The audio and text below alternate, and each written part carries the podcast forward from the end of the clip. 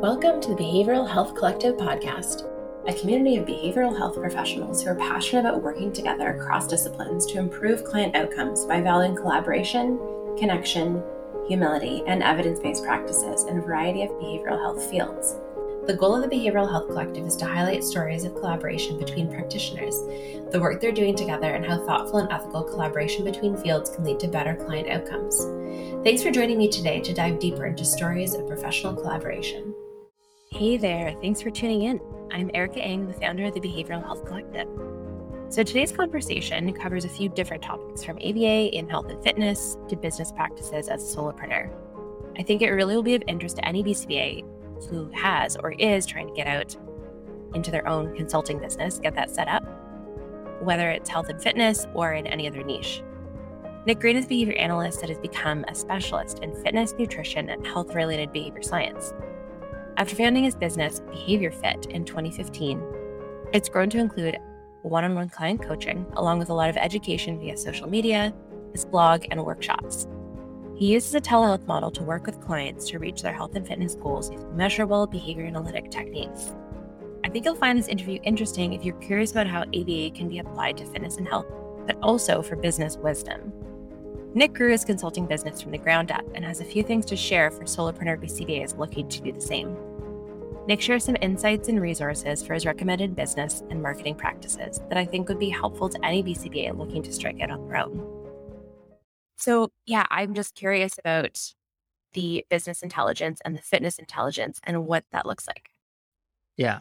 So, what I kind of learned in industry, what I was working on is there's kind of a sub, I don't say subfield, but a main business area in data analytics called business intelligence. And mainly it's really kind of applied to like finance and operations. And I thought, hmm, how do I apply this to the clinical space? and the fitness space. And so, just by way of teaching myself some of the methodologies and tools and processes, I kind of rebranded it for my own purposes to help clinicians. And really, it was more of an efficiency productivity tool that I needed for my own behavior fit clients. And so, then, like you asked earlier about what platform was built for me, and it's a blank canvas. And so, I make uh, my own dashboards for my clients. And so the beauty of it is, I think the easiest way to explain it is I don't graph in Excel or using any other tools. I set up all my data in a way that all I have to do is click refresh and everything's updated for me. Wow. Cool. So it's pretty awesome. I'm a big fan of it. Yeah, that's amazing. And so it started with the fitness side and then it turned into mm-hmm. the business side as well because you thought, great, I can apply this in other ways. Yep. Yeah, that's exactly right. So for me, I mean, being kind of a solopreneur, just a consultant with a few clients, I found myself, like many people, maybe listening to this podcast, I found myself spending too much time graphing and manipulating data, moving data around than actually looking at the data, looking for insights. And so I mm. thought, how can I make this easier? And then I'm kind of a techie guy by, you know, self interest too. So I thought, oh, how can mm. I make this better? And then it was just more of me being at the right place at the right time. Uh, where I had a colleague of mine said, Hey, have you ever heard of this tool called uh, Microsoft Power BI. That's the tool that I use. There's other ones out there, but once I got a hang of it, it's similar to Excel in a way. But once I got the hang of it, I'm like, oh, it's like it was a major behavioral cusp, if you will. So once I hmm. learned it, I was like, oh, explosion of an- analysis and graphs and charts and ideas. So Amazing. it was a game changer because I just needed to. So I require my clients to take a lot of health and fitness data. And so I only want to ask for as much data I can analyze. And so that was a tool that kind of helped meet that need.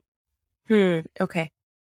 I'm curious on that end with the, the clients then, are they entering data right into the system then, or is it gathering information from say their iPhone in other apps that like track their steps or good question. So I um so you're kind of you're peeling back like one layer of the hmm. onion hmm. here. So imagine the world, we have all data everywhere in spreadsheets, apps, iPhones, shared documents, not shared documents. What I actually have is is I have everybody that I work with. We have our own shared Google sheet, and then I connect my tool to the Google sheet, and it's set up in a way that the data is just graphed in a way that makes it easy to to look at the you know and make the charts. So there's no app, and that's a big barrier to getting a lot of data um, when it comes to connecting to like Fitbit data, Apple Health mm. data, any other like app out there is that that fundamentally is probably one of the biggest, I would say biggest problems, but if you're a behavior analyst and want to control some aspect of your data, getting to the data is really hard within the apps because they don't, it's not like open source. It's not open API. That's a nerdy term out there. Mm. Um, so you have to put the data in a place where you can share it.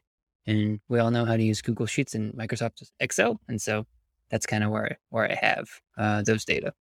Okay. Yeah. And I'm sorry, maybe you said this, but I missed it. The client would put it into the Google Sheet. So you just like have one set up for the Yep. client and they enter it. Okay. Got it. Yeah. It'd be like date in a column, steps in a column, exercise minutes in a column, resting heart rate in a column. So very simple. But what I learned with the tool is then like instead of just like clicking on the graph, like in Excel, updating, manually changing all this, I just do it differently with the technology. So Okay. Interesting. Oh, that's fascinating. Now, so it sounds like you've had a few iterations over time, or like you've kind of developed something over time. Where did this all start? Because I think I've heard you speak before and this started with a blog. Is that correct? Like, where did behavior, tell me about the genesis of Behavior Fit. the genesis of behavior fit takes me back to for 2022 now. It was really in 2015, in May, May of 2015, I graduated from Florida Tech with my master's degree in organizational behavior management. So I had some health and wellness, workplace wellness knowledge out there that really I thought was valuable and useful for people to learn about. And so as then I transitioned into my PhD program at the University of Florida, I thought, well, people are blogging and making websites. And at, at the time, social media was just starting to rise. Hmm. And this was 2015. So seven years ago now, I was like, oh, let's just put myself out there and just share what I have. And that's where I started. I started just blogging like once a month. And I still try to do that on a monthly basis. But now I create content elsewhere if you follow me on Instagram or LinkedIn or on my newsletter.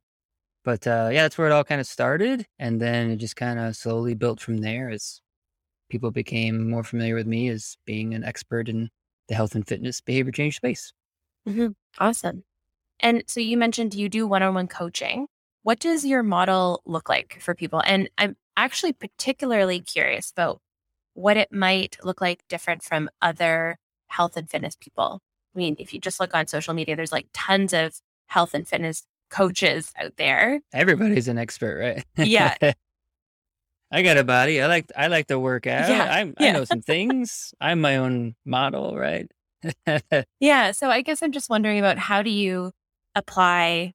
I mean, you don't have to get into the nuts and bolts of it, but how do you, Mhm. as a behavior analyst, like what does that look like with your coaching in a way that's also accessible to people where they're not like, whoa, this is like weird and too technical? Like, you know, come to the gym with me and tell me how many reps to do, or, you know, how do you make it accessible?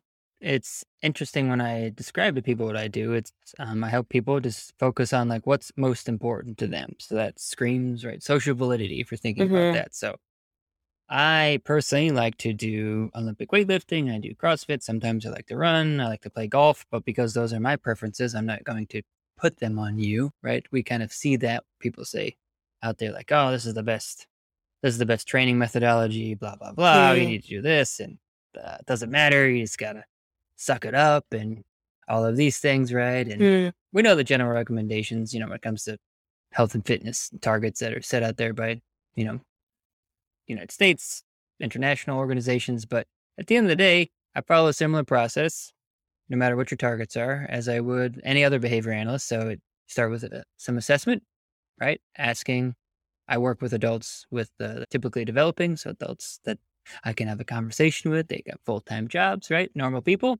Um, so I just ask them, you know, through a longer, kind of more formalized assessment form, and then we coach. We, we meet uh, weekly. Typically, you know, we'll meet like a half hour, forty five minutes each week. Go over the targets. We will set specific, you know, observable, measurable goals, and then we start collecting data, and then we start setting goals, and we start delivering feedback and iterate through there. And that's kind of the basic process. And rinse and repeat. Cool. And do you ever find people are coming to you from elsewhere, maybe trying other things, and they're like, whoa, this is different? And have you ever had issues with they're like, I don't want to take data, or, you know, or are they pretty like stoked because you obviously have good responses from other clients and they're kind of like sold already?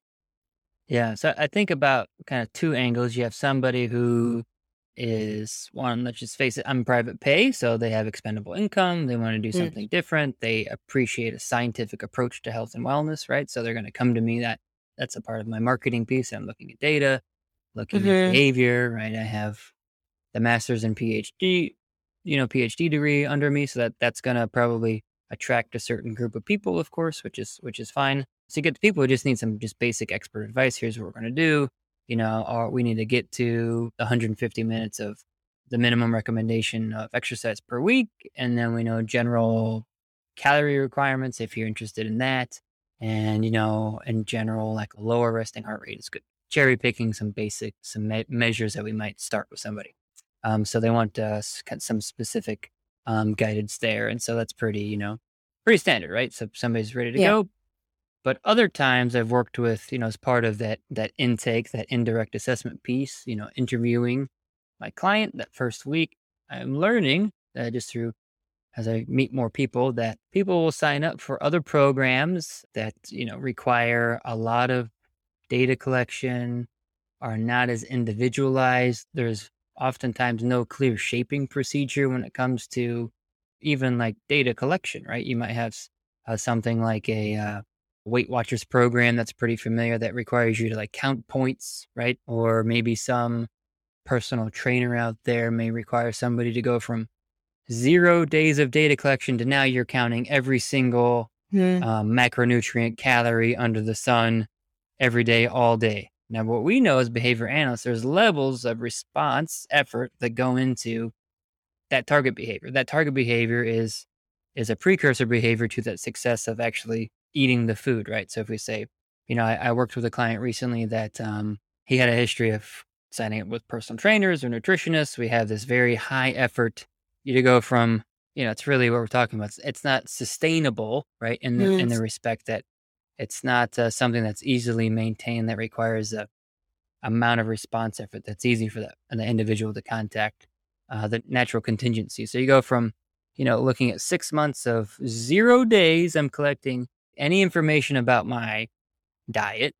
And now you're asking me to collect all this information, download an app, do all this. And that's going to require some many, you know, learning opportunities, many reinforcers. And so in hindsight, it, it's easy to say, well, no, no wonder the, the behavior of calorie tracking didn't last, right? And that's another layer of analysis that I would put on something that makes me different is like, okay, we're not just worried about, oh, well, the macronutrients, you know, the tracking didn't work. They must not want it bad enough. They don't have the willpower. Then I say, whoa, whoa, whoa, let's pause right there. There's something in the act of tracking calories. That's what I've been using now. But other, you know, other targets could be tracking steps and, uh, you know, data from your Apple Watch. And I'm always sensitive to the amount of effort somebody's giving me because you want to make sure that you're shaping in the right direction. So, yeah. No, no, that's great. And I love that, yeah, that so many aspects of like what we would apply to, you know, individuals like traditionally ABAs used in the autism realm or IDD. And so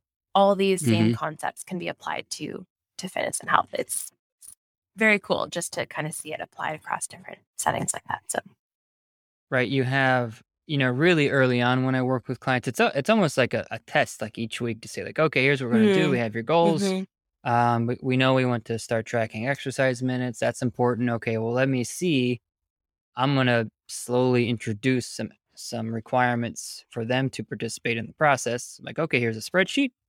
We're going to start with like three targets: date, how much you weigh, and how many exercise minutes. And if you can show me like week to week over time, by three months in, you're just like, oh, this is you know tracking this that behavior. Again, I'm purposeful that I'm going to provide some social reinforcers of saying, "Ah, thank Mhm. you." How? Uh, tell me about how difficult was this new data piece to track this week? Was it easy? The spreadsheet's getting long now. Is it still okay to manage? I'm always checking in because the process of meeting with me and tracking data that's another element to how successful somebody's going to be. So it's always managing all those pieces. You know, when somebody's you know working, going through life transitions that I need to be sensitive to that these are all behavioral requirements that I'm putting on somebody. And I need to, to gauge again, the focus being on data, what's going to lead them to success or, or, you know, a new learning opportunity. Hmm. Yeah, so many things to think about. And I, I love that how like you're doing that analytic component in every meeting with your client, but kind of working along at their pace. Like it's so individualized by the sounds of it. Yeah, that's the individualized piece that, you know, sometimes you might hear friends or colleagues talk about like, oh, I just got a cookie cutter, you know, workout yeah. program. I got a cookie cutter nutrition program and I pay 10 bucks for this. And well, that's what you're going to get. You're just going to get something basic that somebody just, you know, shared as a downloadable somewhere, which is fine. It all has its purpose, but there's layers of like how much support and individualized attention that, you know, somebody could want in their, their health and fitness journey. Yeah. Interesting. Um, I'm curious so you spoke a bit about how you got into it.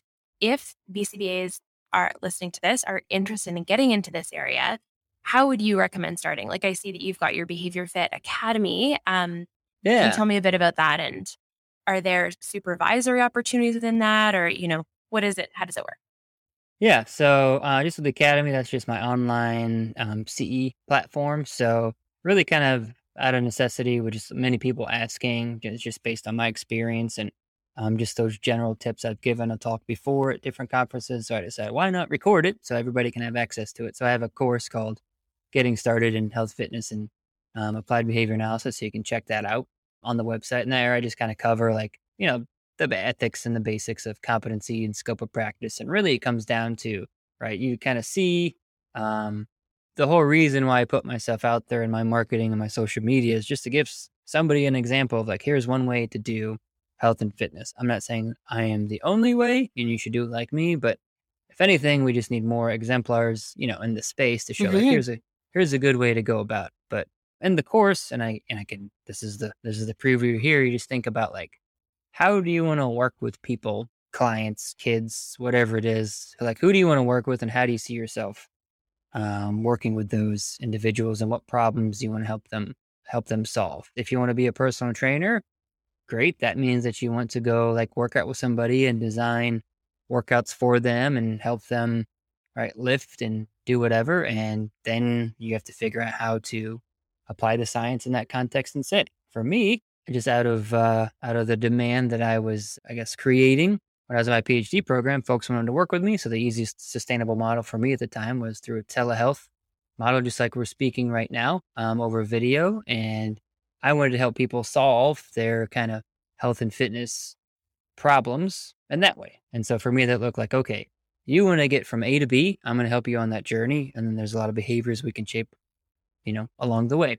And you just kind of start from there. So for anybody listening that's interested in health and fitness, you got to think about, okay, what's that end goal look like? And then you kind of start working backwards. And then you think, okay, I want to help. I want to be in a doctor's office providing nutrition recommendations and chart their macronutrients and whatever other target. Okay, if you're in that environment, how do you need to work backwards?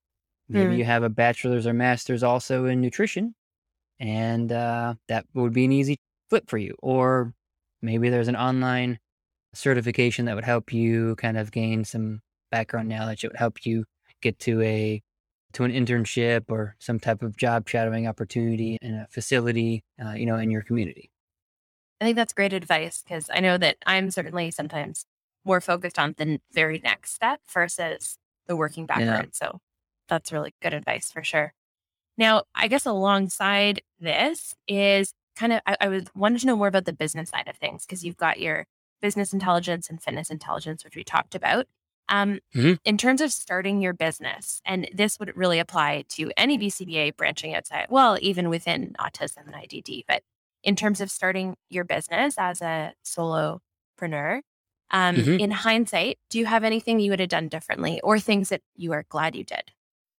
I don't think I would have changed anything. I did a little research early on that maybe depending on what somebody's niche or area is going to be. I, I spent, I'd say, a couple months thinking about what name to call behavior fits? As a crossfitter things always end in fit or crossfit. Mm-hmm. um, so i wanted to be sensitive about that and think about the market at the time. And now in the, in the aba behavioral healthcare space there's a lot of behavior analysis aba language companies. So a name isn't everything but i think it's somewhat important. So just you know do your due diligence about what what a name could be, you know, if, mm-hmm. it, if, it, comes to, you know, this podcast is about collaborating and reaching people outside the field or, you know, speaking with other BCBAs, you know, when you're looking at how do you disseminate or things like that, you know, knowing what the industry is that you're getting into. You know, you want to do your your due diligence and work on your, you know, conduct your market research, think about names and everything, because that that could, you know, either attract a certain clientele or could repel, you know, a group too. So really thinking about the name and taking the time. Like that's interesting to Yeah, me that you spent a few months really thinking about that. So that illustrates, I guess, just like the care and thoughtfulness you put into that. So cool. Um, one other question kind of related to that would be organization in terms of, you know, starting a business, you're doing the client work, but then there's the business side of it. So you Yeah. mentioned, I guess, business intelligence kind of came out of your own need to stay organized. Yeah. So in the early days before you were using the Microsoft platform and had it more official, do you have any advice on how to stay organized as a business owner? Uh, yeah, I'm looking over my my whiteboard here. Um, taking lots of notes, drawing lots of pictures, right? Putting dates on the wall. I think really it's about, you know, being, you know, laser focused on like who that avatar, that customer is that you want to serve and trying to be, let yourself not be distracted by what other people are doing. Cause I think it's, it's even easier nowadays to, especially if you're scrolling through social media, you know, whether it's LinkedIn or Googling, you can get sometimes worn down by seeing what other people are doing. So that kind of early on for me, I had to learn to protect like my vision in a way of like, okay, well, this person over here is going to be a nutrition person, which is fine. I'm not going to be doing that specifically, but maybe I can learn something from their approach, but I can't get caught up in like the weeds of like the actual content and, you know, followers and likes and things like that. That is great advice because you're right. Today, information and social media presence Yeah. and, you know, just information in general is like ubiquitous. It's everywhere. And yeah, hard to avoid, I suppose that. So that's a great message actually to just stay focused on what your Mhm. your plan is. Yeah. Um and a whiteboard you said. Okay. That's good yeah, to know. and a whiteboard. and a I guess a, a whiteboard. I'm maybe more old school and I like to write things down on a piece of mm-hmm. paper. But I mean, this isn't gonna. I mean, it's not too behavioral, but I mean, just like whatever works for you, and stick. You know, be consistent and don't be distracted by others. Yeah. Okay. That's helpful. And the reason I wanted to ask that is because I think a lot of behavior analysts are knowledgeable in the in their area that they're practicing and, you know, Mhm. good at working with the client, but then there's that whole business side of things that is just some people do have experience maybe or have people in their lives that can help Yeah. coach them in that, but many of us do not. And so that was just something I Yeah. wondered about because it sounds like you've been General, you can think about most people who come through any traditional ABA route. You work in the industry, and a lot, a lot of the parts of the business are already taken care of Right. for you. So, like, there's a job already there. There's a client list that's growing. You don't have to go out and recruit and find people to ask them for money. Mhm. Um, there's no sales and marketing presentations that you have to do formally. Like your rent or mortgage isn't on the line. I mean, you're in a way you're always selling yourself. You're always marketing yourself. You know, hey, I want this job. I just graduated from University of Florida. I got this experience. I had a supervisor here. I, you know, was the president of the Glee Club. Like, right, all those things. Um, like you're selling yourself in that respect. When it comes to actually entering the ABA, autism, special education, school education market, like you're just showing up and you have a very good skill set, which is fine. But if you want to make a pivot and turn, a hard left turn, um, you're going to have to be familiar, comfortable, uncomfortable with all the other business processes from sales, marketing, creating relationships, following leads, all those bits that go into building a business. And I didn't um, plan to ask you about this, but do you have any good resources? Like, were there anything like books or other podcasts, like business related things that you followed that were really helpful for you Oh, sure. and applicable to your situation? let me turn behind me and let me look at my bookshelf. this is a good one. I'm a big fan of Seth Godin. He's a marketer. He wrote a book called This is Marketing recently. He has a daily blog that he puts out there, and um, he makes like marketing very simple and easy to understand. It's more of like, he calls it permission marketing. Have you heard that term? I have not. So permission marketing is um, people are signing up because signing up, enrolling with you because you're providing value. They trust Mm. you, right? So for some reason, I've done good marketing that you found me to interview me. So there's something Right. about me that you like to to bring me on the podcast. And then, so like think about when you sign up for a newsletter somewhere, like you're giving that person permission to contact you, Right. as yeah. opposed to spam and direct mail, right? It's Mm, mhm. we're all annoyed by like, oh, we get text messages all the time from saying like, hey, I'm in the area, I want to buy your house. Like, no, I didn't give you permission to do that. But when you actually have trust and value, and um, most of my content out there is like free and valuable to people, it's like, well, maybe not everybody will. This some of these messages in the book, of course, like not everybody's going to sign up for my services. Most people don't, so you have to be comfortable with that. You just have to. Seth Godin's term is to like make a ruckus in your space, hmm. and you know he's an advocate for like you have a lot of knowledge, you need to share it with people, and the more you do that, the better the world becomes. And his his catchphrase is, you know, people like us do things like this. So people like us that love behavior analysis and health and fitness do things like this, and that's right. Share value, you know, create different you know, messages show people how that's kind of like one of my objectives with sharing so much is like, you know, you never know what post somewhere that somebody could like and see that it could, you know, motivate somebody to change their health and fitness lifestyle. You know, I may never meet that person, but if they do put more good in the world, then, you know, that's why you continue to do it. Okay. Great. Mission marketing. So there's one book, Seth Godin. He's the man. I and it's so called This is Marketing. Yep, this is marketing. Okay. Seth Godin. Great. That's one. Then of course the the other, you know, books. Malcolm Gladwell has great books.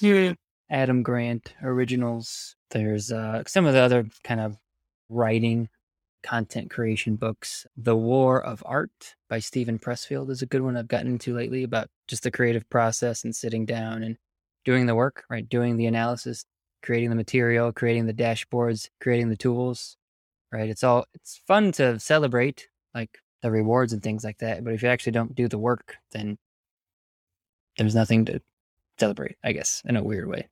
And that was called the The War of Art. the War of Art. Okay. Okay, that's really helpful. Yeah, I just Mhm. wanted to ask about that because I I don't think it comes naturally to everybody to to think about those other pieces if you're striking it Yeah. on your own. So that was helpful.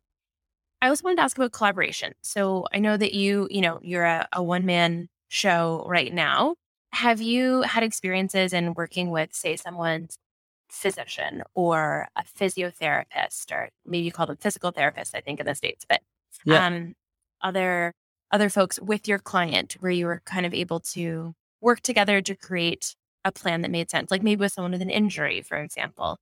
Um, Yeah, not uh not directly, but as a part of my constant like indirect assessment process, Mhm. um, I can think of like two kind of stories to share. Where I had one client who she had a, a strong history of migraines, hmm, um, and we tried to do our best to figure out um, if there were any kind of environmental stressors or indicators that um, would produce fewer migraines. And so she just through a long history, like I think she never had a clear diagnosis of why she had migraines occurring, which is unfortunate. And so what I did was I provided, we had her track like the number of migraines per week and we charted them. And I used that as a, created a dashboard and a tool uh, with my fitness intelligence uh, platform and um, just provided that as a resource that she could take to her doctor.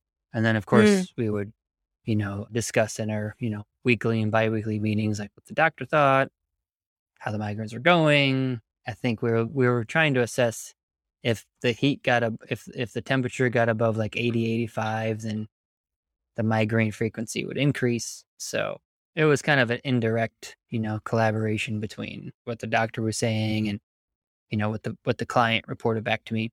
Uh, Mhm. so that was one example. And then similarly, there's a, a current client of mine. She's recovering from knee surgery right as we started. So then she would report to me like she was when she was continuing physical therapy, what the PT recommended when she was cleared to do, you know, body weight movements, squats, full range of motion, things like that. So I was pretty much, you know, waiting for the green light from her medical professionals before I recommended, you know, however her program shaped up to be like mm-hmm. doing, you know, air squats or back squats or whatever we worked on. So Okay. Yeah, those are great examples. And awesome that you could support the client. I mean, in that first example, yeah, with the doctor as well. Like, I'm sure that was really helpful to the doctor that you actually had hard data versus her just coming like, I feel like it might be the temperature. You could actually demonstrate that.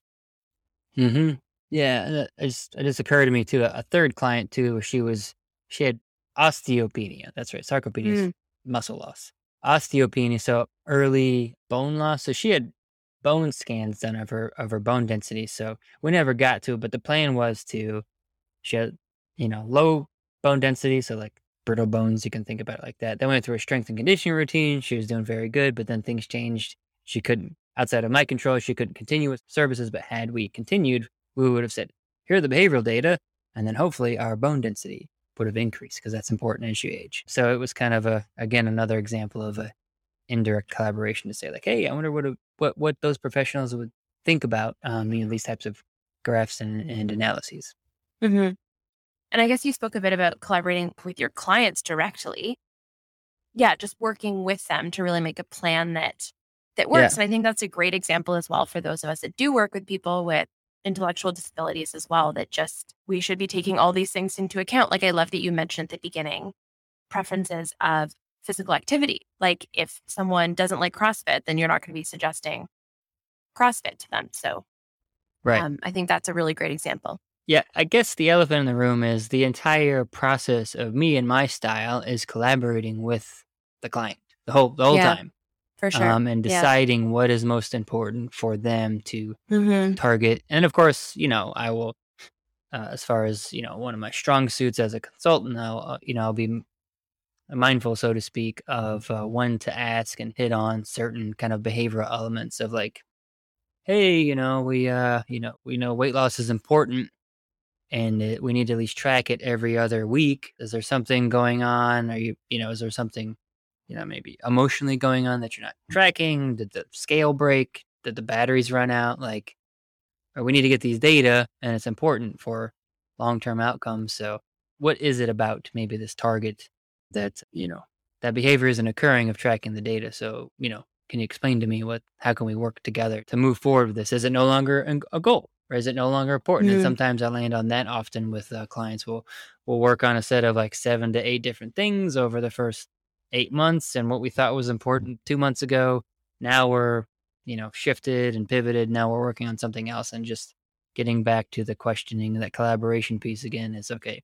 Well, we talked about steps. We had something going on. We didn't get back to it. Maybe that was a failure on my myself as a coach following through on that. Do we need to go back to that? Is that important? And you know the whole, the whole process is a is a collaboration. Hmm. yeah that's i like that. Do you ever find through that process you may have an idea for the individual and you might have different ideas as to why something is not happening? Like you might think i don't think they value this anymore as a goal but they're saying like oh no i you know some other reason like if you ever come to that issue? Or i guess just if you have different perspectives on why something is not happening. Like if they have a certain goal that they say is important to them and sometimes it's uncomfortable to talk about, you know, uh, maybe overtly about, mm-hmm. you know, so tracking my water consumption and my weight is important, but maybe I'm kind of skirting around the issue and, you know, I might make note of that like, oh, they're not talking about it as often as they did before, so you know, maybe I will not this session bring it up.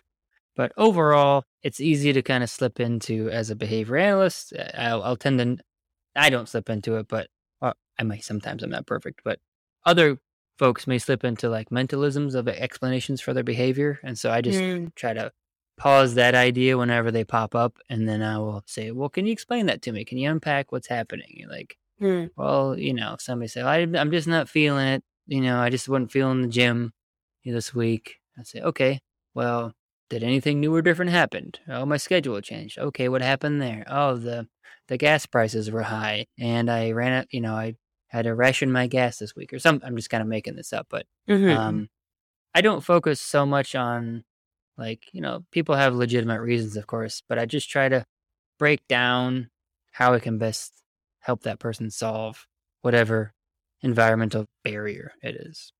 Cool. That's great. So lots of positive collaborating with grit. Very cool. Yeah. Thanks. Uh, last thing I wanted to ask about was the education piece. So you've got, you know, the coaching going on. Mm-hmm. Um, mm-hmm. You've got your social media platforms, your blog, and then also some workshops too on your website. Is that correct? That are for like client yep. facing versus like for a BCB to learn about how to do, you know, this, this is different, correct? Yeah. So, I mean, there'll be, yeah, different ways for, you know, myself to work with folks that are interested. You know, we can, you know, workshop different, you know, strategies and tactics for, you know, improving health and fitness behavior change. You know, have the kind of standalone, uh, right? CE is kind of, you know, on demand, what we're all used to. But then I've, you know, presented in organizations before for like a, you know, a, a lunch and learn, you know, Mm, type mhm. atmosphere, annual retreat, those types of events, right? So just for folks to get uh, a little hands-on one-to-one experience of like, oh, how does this actually, you know, what does this look like in in real life? So, And do you have some of that content on your site as well? um, just as you know, there's different uh, like a menu, if you will, of just different topics of, of Yeah. workshops that I provided, either you know, again at a company or at a conference, just different topics there. Okay. Yeah. Okay. Where you would go and be a speaker. Okay. So you've just got a Mhm, list of things yeah. you have covered and people can hire you to do that. Okay. Very cool. Wow. That's great. Well, Nick, thank you so much. I really appreciate you taking the time to, to chat. It's so interesting to just hear Oh, thank you. um, yeah. more about your work and how you're applying it to, uh, to health and fitness. Oh, yeah. Thank you for uh, thanks for having me on. The comments and views expressed in this podcast do not constitute or replace contractual behavior analytic consultation or professional advice. Views expressed are solely the perspective of the speaker and do not represent the views or position of their colleagues, employer, or other associates. Please seek out a behavior analyst through the BACB website if you would like to receive further behavior consultation. Until next time, take care.